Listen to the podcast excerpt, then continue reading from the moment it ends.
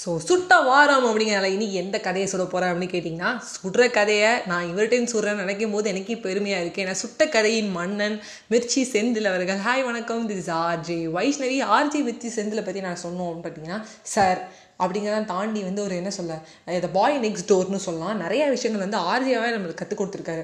இப்போ ஆர்ஜே காலேஜ்லாம் வேகமாக பேசுவாரா? நம்மளும் வேகமாக தான் பேசணும் ஆர்ஜே அப்படின்னு நினச்சிட்டு இருப்போம். ஆனால் ரொம்ப நிதானமாக நிறுத்தி சுட்ட கதையின் ஒரு அழகான ஒரு பகுதிக்கு நம்ம வந்துட்டோம். நான் அங்கே மிர்ச்சி செந்தில் தான் பேசிகிட்டு இருக்கேன். இன்றைக்கி சுட்ட கதை த்ரீ பாயிண்ட் ஓ oh அப்படி சொல்லி ரொம்ப பொறுமையாக சொல்லுவார். அவர் வாய்ஸில் அப்படியே மெல்ட் ஆகிடலாம் அவர் சொல்ல இந்த கதை தான் வந்து வர வர மாமியார் கழுத போன கதை. அந்த கதையை நான் வந்து உங்களுக்கு நிறையா தடவை சொல்லியிருக்கேன். என்னோட பாட்காஸ்ட்டில் ஒரு ஃபேவரட்டான ஒரு விஷயம்னா பரந்தாமன். அந்த பரந்தாமன் நான் சுட்டதே யார்ட்டேன்னு கேட்டிங்கன்னா அந்த சுட்ட கதையின் மன்னன் மிர்ச்சி செந்தில்ட்ட தான். நீங்கள் நினச்சிப்பீங்க பிச்சை எடுத்தாராம் பெருமாள் புடிங்கி தினாராம் அனுமாருன்னு. அந்த அனுமான் நான் தான் அப்படின்னு சொல்லி சொல்ல எனக்கு வந்து எந்த விதமான வெக்கமும் இல்லை.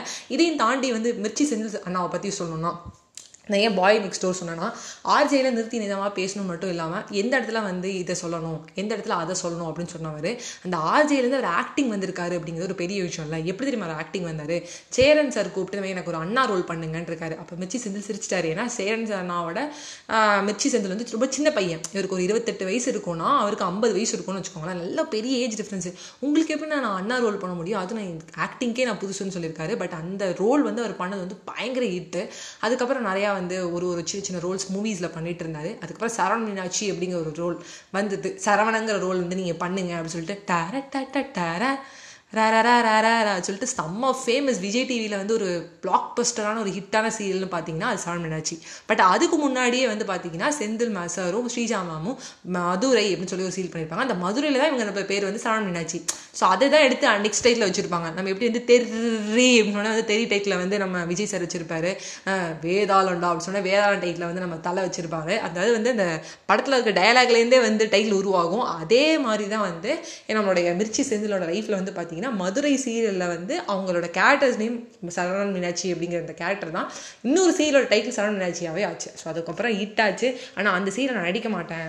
இல்லைப்பா ரொம்ப நல்லா இருக்காதுப்பா. ஏதோ சீரியலில் வந்து ஒரு சின்ன ரோல் பண்ணா மதுரை ஓரளவு ஓகே நூறு எபிசோடு முடிஞ்சு. இப்போ நீ பார்த்தனா கிராமத்து சப்ஜெக்ட்டும் இல்லாமல் ரொம்ப வந்து சிட்டி சப்ஜெக்ட் சொல்கிற எனக்கு பயமாக இருக்குன்றிருக்காரு அப்புறம் அவர் சொல்லியிருக்காங்க இல்லைங்க அதுக்கு நீங்கள் ஆர்ஜே தான் வந்து பண்ணுங்கன்னு இருக்காங்க. இல்லைப்பா நான் ஒரு பத்து எபிசோட் பண்ணுறேன் பார்ப்போம் அப்படின்னு இருக்காரு. பட் அது வந்து செம்ம ஹிட்டு ஏன்னா அதுக்கப்புறம் சீசன் டூ சீசன் த்ரீன்னு வந்து சரண் மீனாட்சி வந்து ரரா ரரா ரரா சொல்லிட்டு ரொம்ப பெரிய சீசனாக போயிட்டு இருந்துச்சு மணி எயிஸ்ட்டு முனி எயிஸ்ட்டுங்கிற மாதிரி சரவண் மீனாட்சி எயிஸ்ட்டு போயிட்டு இருந்துச்சு பட் அந்த சக்ஸஸ்க்குலாம் வந்து காரணம் வந்து யார் அப்படின்னு கேட்டிங்கன்னா மெயினாக வந்து அந்த பேரு. அதில் வந்து அவர் நடித்த வந்து விதம் அப்படின்னு சொல்லலாம். அதுக்கப்புறம் மாப்பிள்ளை சீல் நடித்தார் இப்போ வந்து நாம் இருவர் நமக்கு இருவரில் மாயன் அப்படிங்கிற கேரக்டருக்கு வந்து ஜஸ்டிஃபிகேஷன் கொடுத்துட்ருக்காரு. நம்ம மிர்ச்சி செந்தில். ஸோ வாழ்க்கையில் நம்ம ஒரு விஷயம் என்ன எடுத்துக்கலாம்னா கிராப் த ஆப்பர்ச்சுனிட்டி ஆனால் அந்த ஆப்பர்ச்சுனிட்டி கிராப் பண்ணும்போது அது என்னால் முடியலப்பா. பயமாக இருக்குது அப்படின்னு சொல்லி ஒரு ஸ்டெப்பு பின்னாடி எடுத்து வைக்கிறாரு. ஆனால் ஸ்டெப் வந்து பின்னாடி எடுத்து எப்படின்னா அம்ப பின்னாடி இழுக்கிற மாதிரி.